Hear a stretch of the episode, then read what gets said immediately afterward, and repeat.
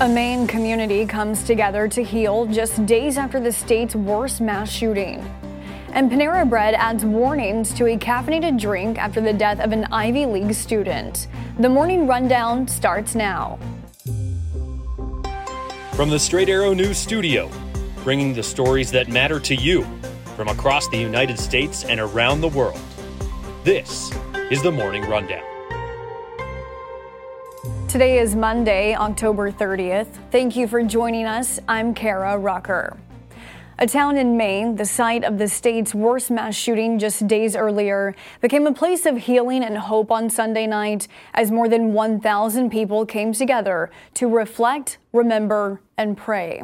A vigil was held at the Basilica of Saints Peter and Paul in Lewiston, near where a gunman opened fire at a bowling alley and restaurant last Wednesday, killing 18 people and injuring 13 others. The deceased victims ranged in age from 14 to 76. Hmm. Leaders of various faiths spoke to the massive crowd on the resilience of the town of 40,000, with one reverend saying the community will not be defined by the tragedies and fear and anxiety will not dictate their future.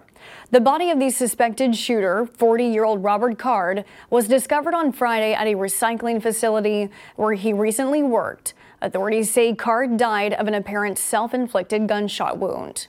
Investigators found a multitude of firearms while searching for the suspect, saying the weapons used in the shooting had been purchased legally. While a motive is still under investigation, authorities say Card had a history of mental illness. Maine had a total of 29 homicides last year.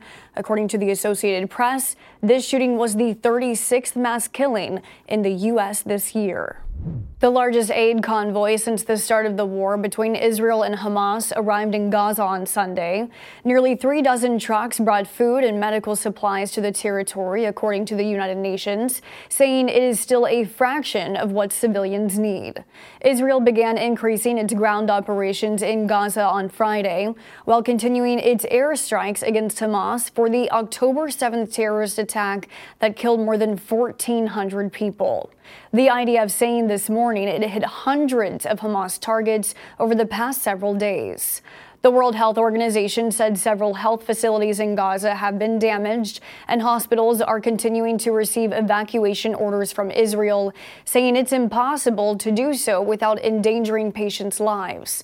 According to the Gaza Health Ministry, the death toll since Israel began its strikes has risen above 8,000 people, saying many are children.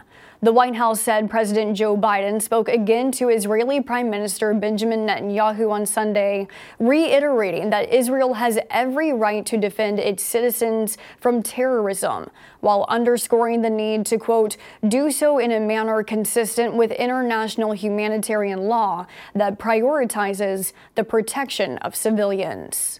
The United Auto Workers Union reached a tentative deal with Chrysler parent company Stellantis over the weekend while widening its strike against General Motors. 44 days into the stand up strike, 14,000 Stellantis workers on the picket line headed back to work. The deal, which still needs to be voted on by the 43,000 union members, mirrors an agreement between Ford and the union, which includes a 25% pay increase over the next four and a half years, including an 11% increase as soon as the deal is ratified. The union says the tentative agreement also saves 5,000 jobs that Stellantis was planning to cut and adds an additional 5,000 jobs. UAW President Shawn Fain announced the tentative deal on social media on Saturday. Once again, we've achieved what just weeks ago we were told was impossible. The power of the stand up strike cannot be understated. Over the 44 days we were on strike, Stellantis more than doubled the total value of the proposals they had on the table. Hours after the Stellantis agreement, the union expanded its strike against General Motors, adding a walkout at a Tennessee plant, bringing the total number of GM workers on strike to roughly 18,000. In a statement, GM said it was disappointed in the UAW's call to expand its strike, adding that the company has bargained in good faith and it hopes to reach an agreement soon.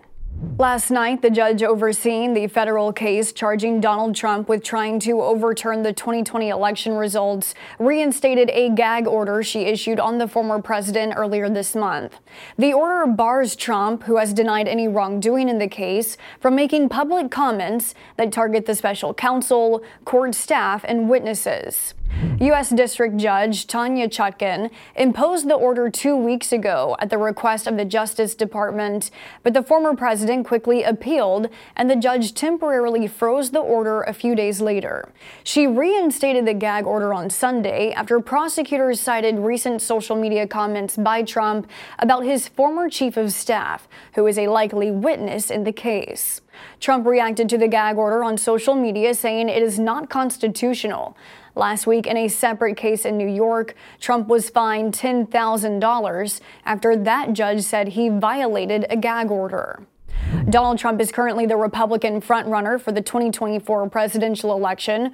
Over the weekend, the GOP field narrowed as his former Vice President Mike Pence dropped out of the race, saying, quote, "This is not my time."